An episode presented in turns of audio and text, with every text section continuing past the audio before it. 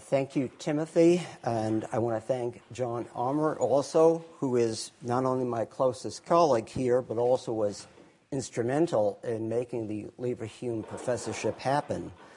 I also should say that I'm here to learn from all of you as much as you're here to learn from me, so I do appreciate your feedback. And I wanted to thank also the, some of the senior administrators here, and Curry, Kate Blanchard, and Maureen O'Neill, whose excellent work has really made this happen. Now, in terms of inspiration for this, let me start with my twin brother's email responding to the flyer that went out. He says, teasingly, "I just bought plane tickets. Hope I don't fall asleep during the lecture. It's my absolute favorite subject," unquote. So I hope that at least for some of you, it may not be your favorite subject, but at least it'll be a subject of some interest. Okay. So the ongoing trend towards disintermediation, by that I mean enabling companies to access the ultimate source of funds, the capital markets, without going through banks or other financial intermediaries. This trend is making banking failures less critical than in the past.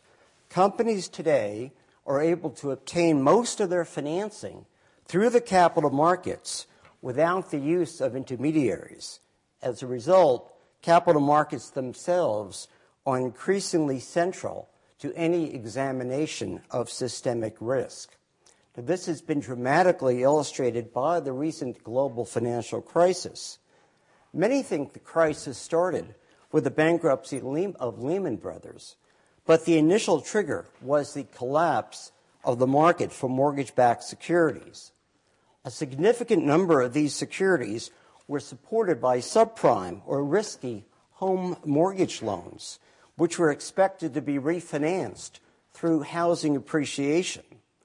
But when home prices stopped rising, borrowers could not refinance, and in many cases, they defaulted. These defaults on the underlying mortgage loans caused substantial amounts of so-called investment-grade rated mortgage-backed securities to be downgraded. In some cases, some of these securities began defaulting.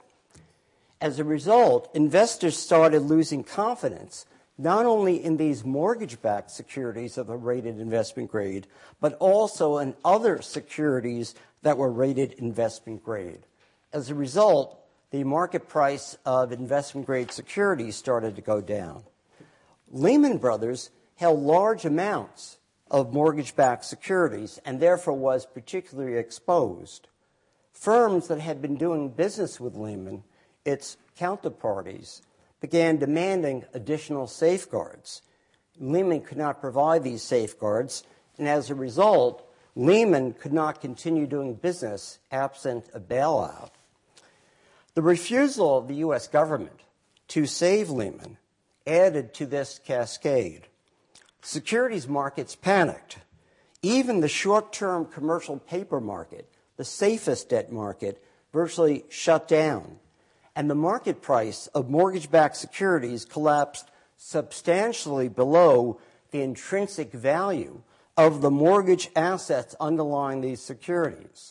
Now, this was illustrated to me in July of 2008.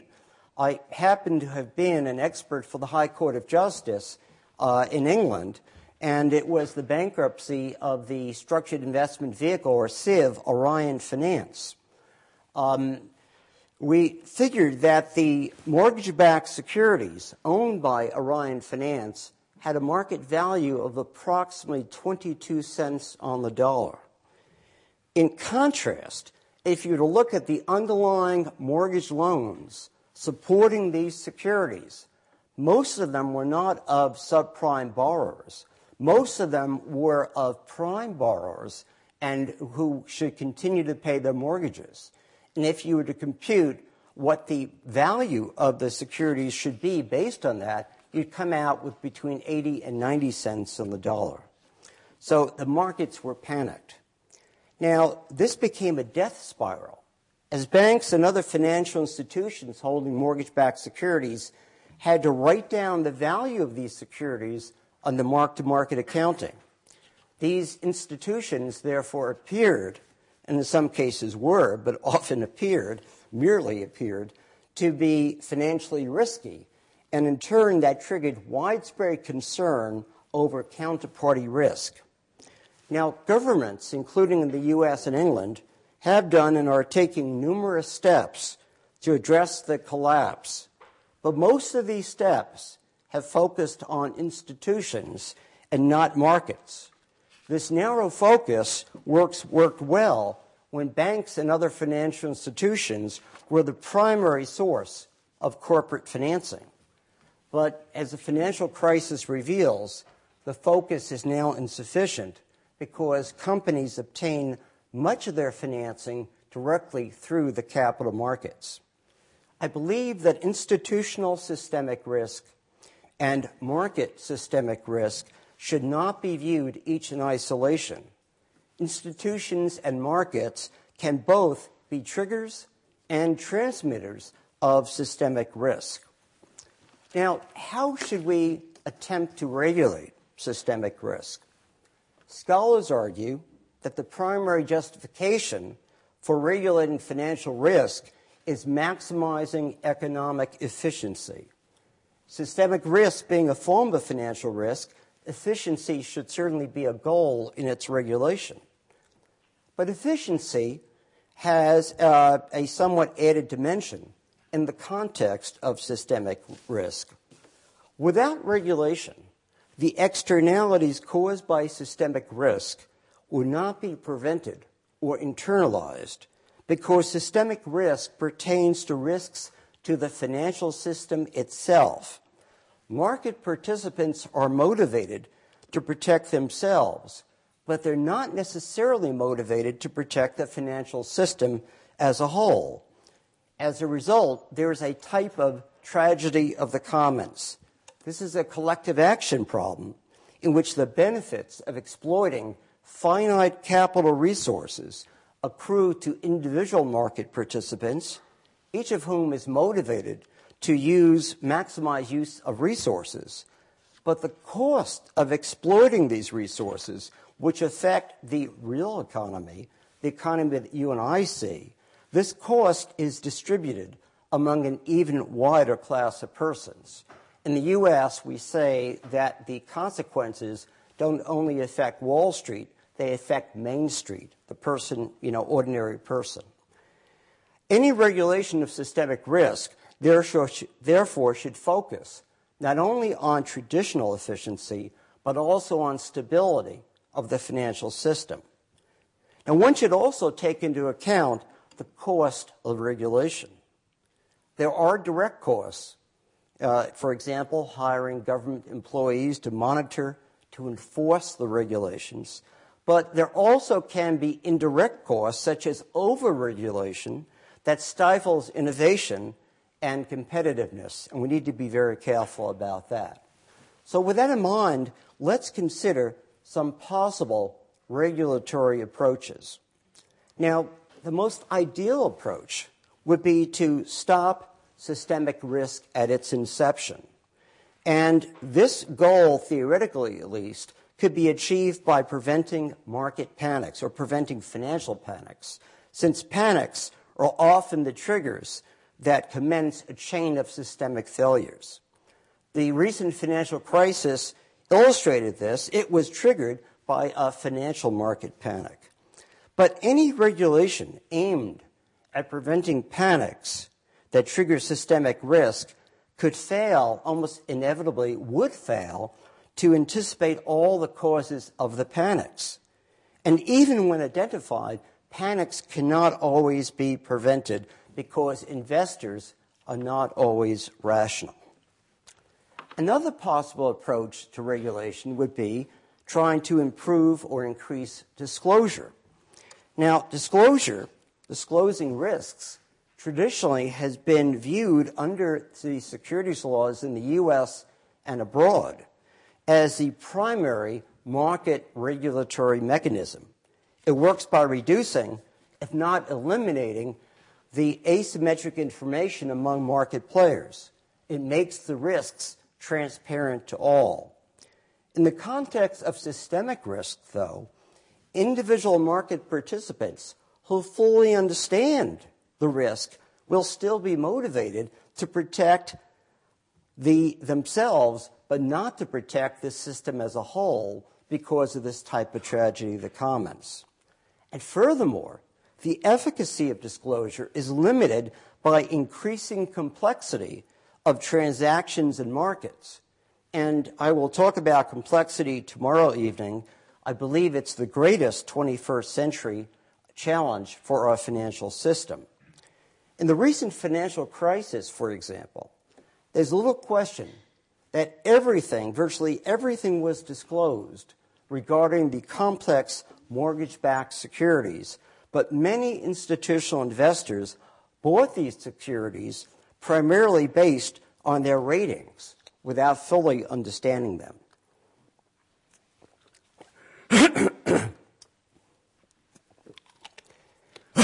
And there are many reasons why this occurred. One reason is that analysts over-relied on heuristics such as rating agency ratings. Analysts and investors also followed the herd in their investment choices.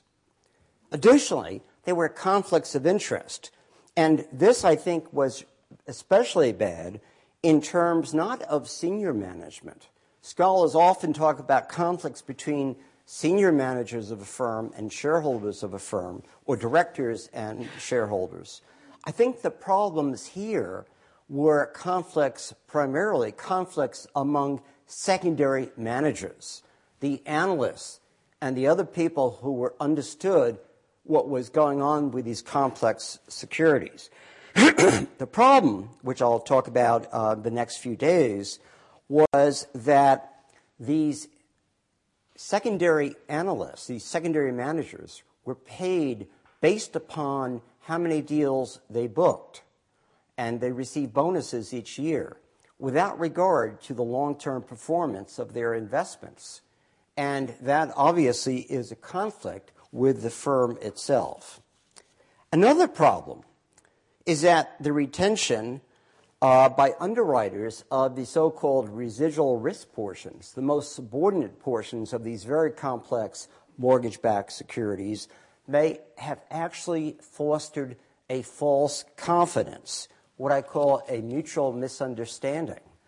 And what happened was, in some cases, the underwriters would sell the senior securities, or many senior securities, to third parties, but keep, in many cases, the most subordinate tranches or classes of securities. This signaled to third parties these securities were good, but what it did is it misled the third parties. And this is troublesome because, not only for the reason I just stated, but also because one of the solutions that's presently enacted in the U.S. and being considered elsewhere is to ensure that sellers and underwriters of complex securities retain a slice of risk in each of the securities sold to signal, essentially, their confidence in those securities. And I think if the sellers don't understand it, they can actually mislead the buyers. As a result of all this, I don't see a way to improve disclosure. And I think that improving disclosure in any event could do little to reduce systemic risk. I think we do need to address these conflicts of interest in terms of the management compensation structure, especially of short-term managers.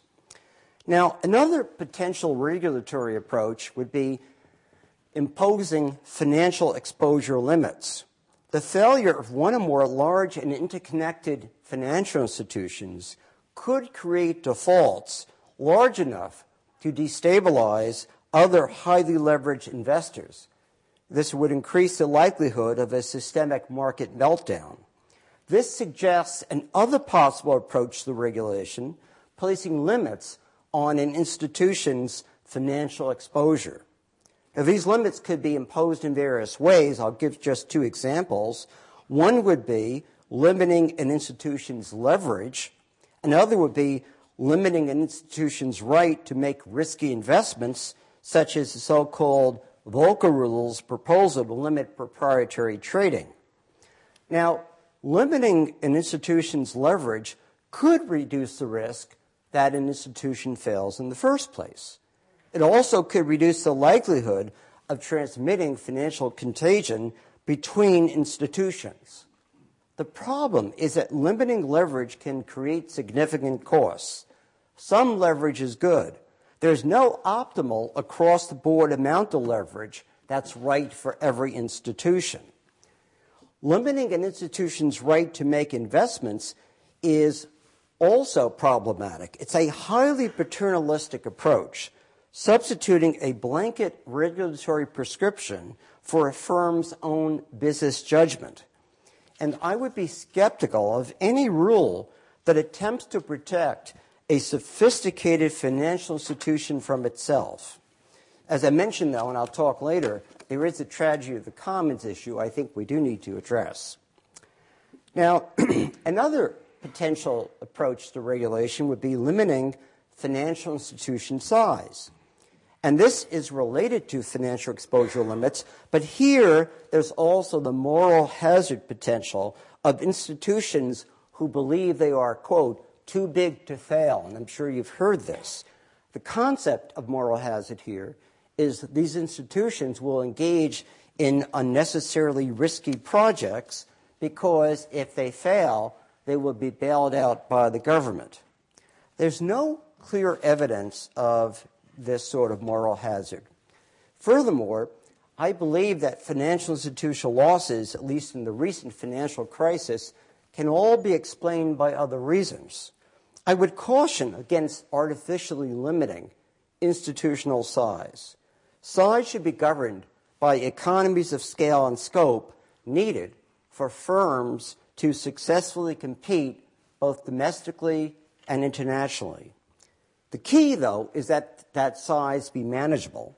What I think we need to watch out for is firms that increase their size not to increase the efficiency of, scales of size and scope, but because these senior executives essentially have an ego that they want to be head of a larger institution.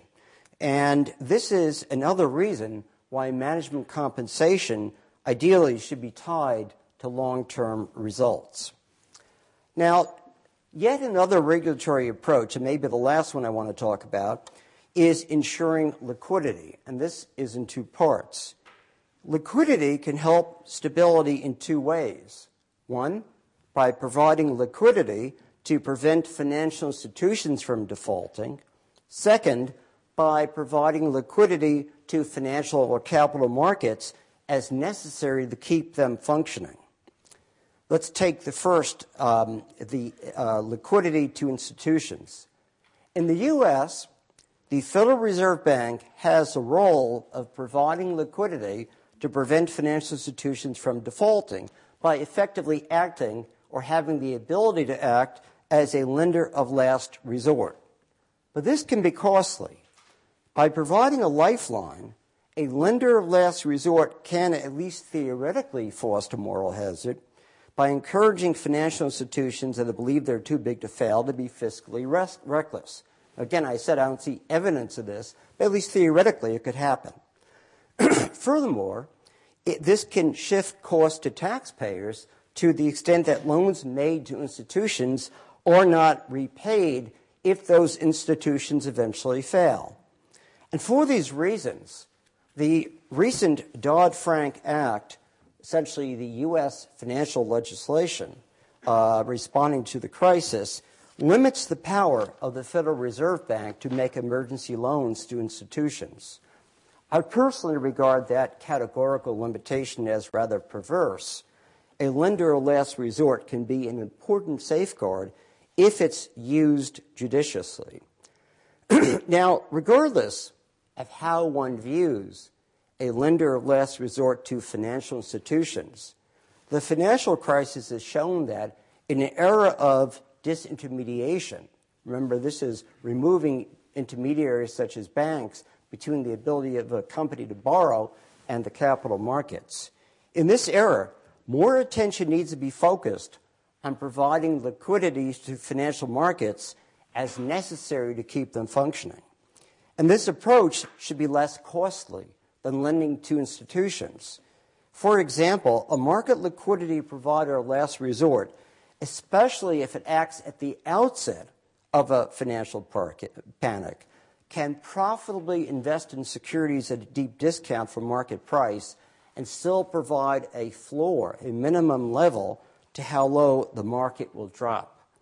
Buying at a deep discount mitigates moral hazard, and it also makes it likely that the liquidity provider will be repaid.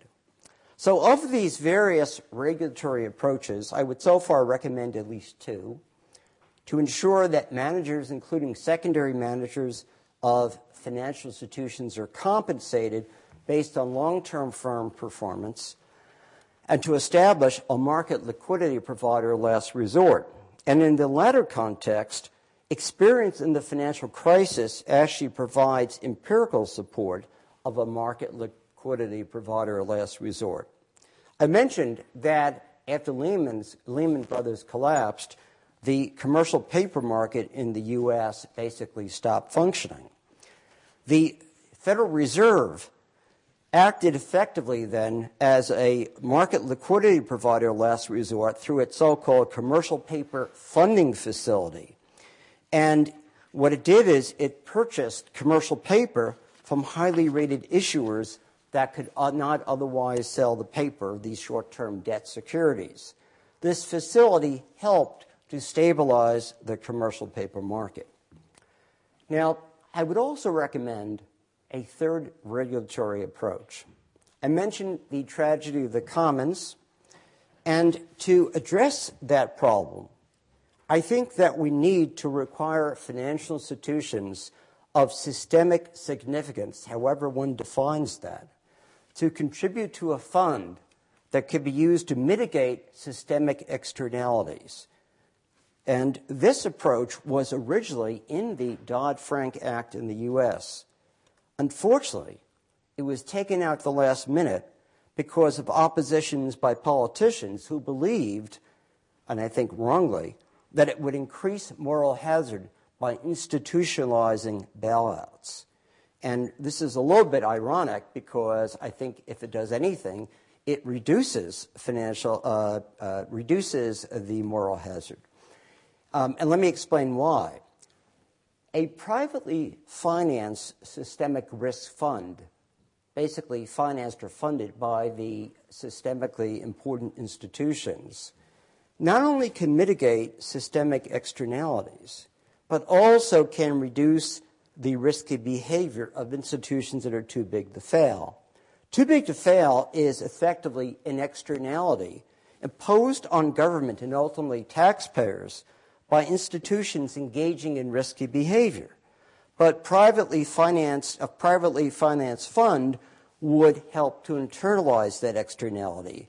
But more significantly, the ability of government to require additional contributions to this type of fund should motivate contributors to the fund to monitor each other to reduce the potential for risky behavior, because they wouldn't want to contribute anymore. Now, recently, the European Commission has been toying with the idea of a systemic risk fund in connection with its proposal to tax the financial sector. And although the ultimate use of tax revenues is currently unresolved, news reports indicate that an originally contemplated use was a systemic risk fund. The IMF, International Monetary Fund, also now appears to be using the European Commission tax proposal as a platform to announce that new taxes on banks are needed to provide an insurance fund for future financial meltdowns and to curb excessive risk-taking. Now, implicitly in everything I've said so far, there's been the concept that all of this is quite international. And obviously, financial markets and financial institutions increasingly cross sovereign borders. Regulatory approaches, therefore, must be designed to work in an international context. And we should examine closely the feasibility of internationally regulating systemic risk, perhaps even including a market liquidity provider that's international. Any regulation that is limited to a nation or a region such as the EU not only could be ineffective, but perversely, it can make that nation or region uncompetitive, at least in the short term.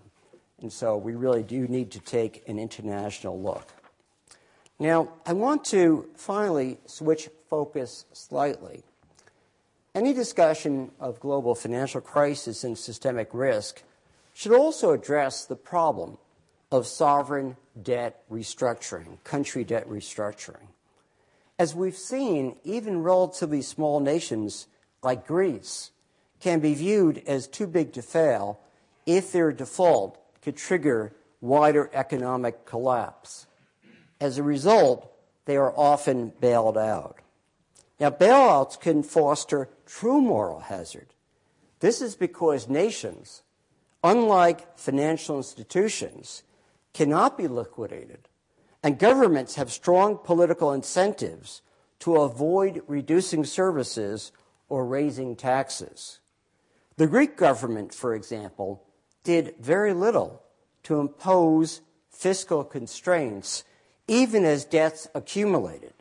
Furthermore, bailouts are very expensive.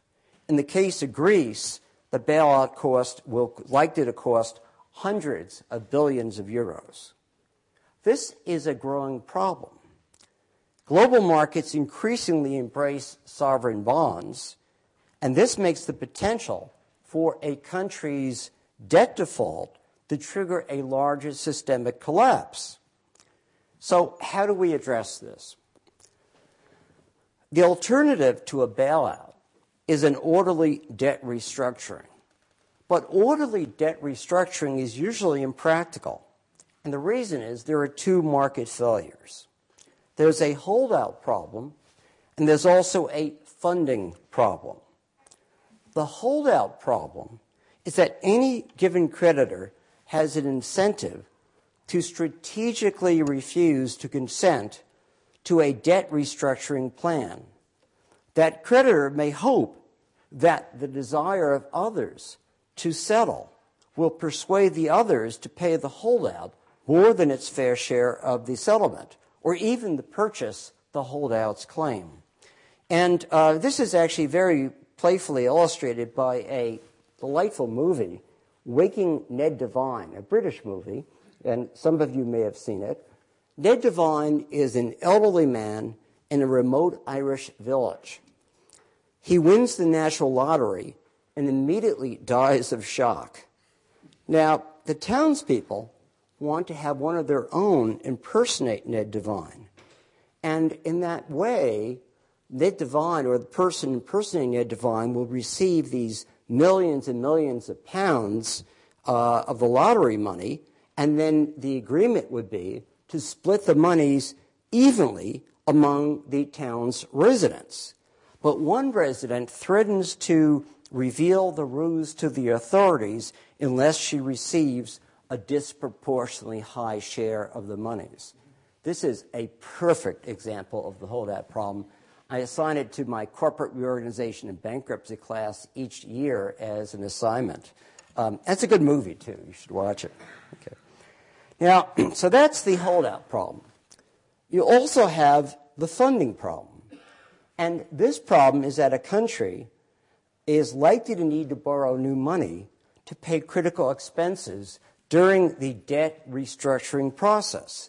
But no lender is likely to be willing to lend such funds unless the lender's right to repayment has priority over existing debt claims. So any effective solution to the sovereign debt dilemma would have to address these two problems, the holdout problem and the funding problem. So let's look first at how one might address the holdout problem. This problem can be addressed by legislation through an international treaty. And the way to accomplish it, at least one way, would be to adopt a form of what's referred to as supermajority voting on sovereign debt restructuring plans. The idea is that the vote by the overwhelming majority of similarly situated creditors can bind dissenting creditors. Now, this is a tried and true method by which insolvency law, including Chapter 11 of the U.S. Bankruptcy Code, successfully and equitably addresses this holdout problem. Because only similarly situated creditors can vote to bind dissenting creditors, and because any outcome of the voting will bind all creditors alike, the outcomes of votes should benefit the claims of the holdouts and the dissenters as much as the claims of the supermajority. So everyone, who votes in a class essentially is in the same boat, so to speak. Now, the International Monetary Fund, the IMF, actually proposed this type of international convention some years back. They called it a sovereign debt restructuring convention. And it was based in scholarly research of the problem, including some of my own research. The convention was never adopted, though, because of political opposition in the United States by the second Bush administration, George W., based on the philosophical dogma that free market solutions always ought to trump legislative ones. And there was sort of a lack of vision that sometimes there can be market failures. The government instead favored solving the holdout problem contractually through what are referred to as collective action clauses, allowing essential payment terms of a loan facility to be changed through supermajority as opposed to unanimous voting. Now, there are two fundamental problems with collective action clauses. First, these types of clauses are not always included in sovereign loan and bond agreements. In the recent Greek debt crisis, for example, colleagues of mine have estimated that 90% of the total Greek debt was not governed by collective action clauses. The second problem is even if, and this would never happen, but even if every sovereign loan and bond agreement included collective action clauses, these clauses only work on an agreement-by-agreement basis.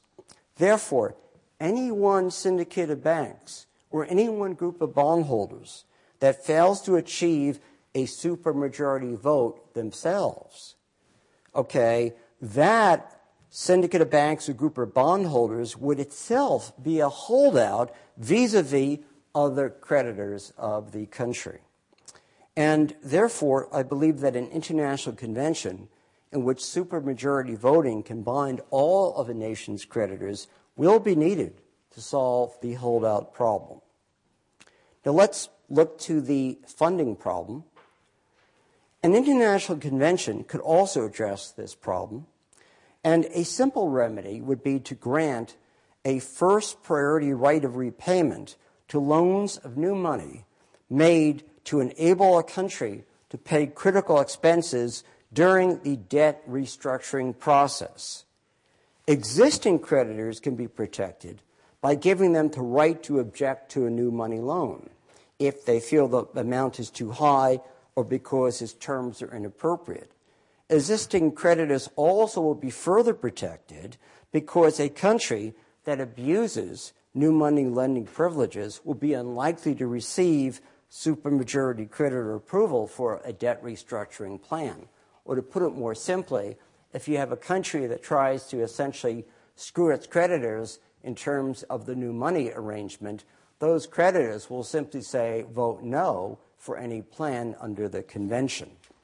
Now, some of you may ask, why do we need to give a priority right under a convention? Why can't the country itself simply determine as a matter of its national law that a priority would be given to a new money lender during a debt restructuring process? And there are many answers to that. One answer is that a country that basically says, yes, new money lender, you will have priority, that country can later say, no, we've changed our mind, because it is a matter of national law, if you leave it to that. Another reason is that there are government creditors of countries, and those government creditors may exert some political influence to have their claims come first. If you have an international convention that is agreed to by nations and that clearly specifies the priority, you create a legitimacy that will be followed.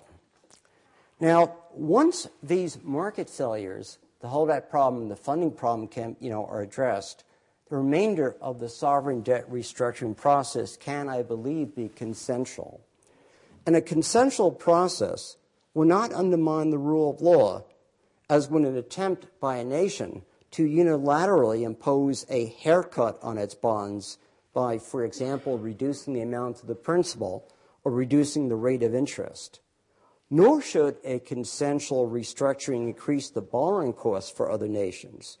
A nation whose debt has been consensually restructured by agreement of all the parties, should itself be able to borrow new money at attractive rates. Now, finally, some might argue that you would need an international bankruptcy court or something of this type to essentially monitor and arrange, coordinate the debt restructuring. I don't believe that would be the case.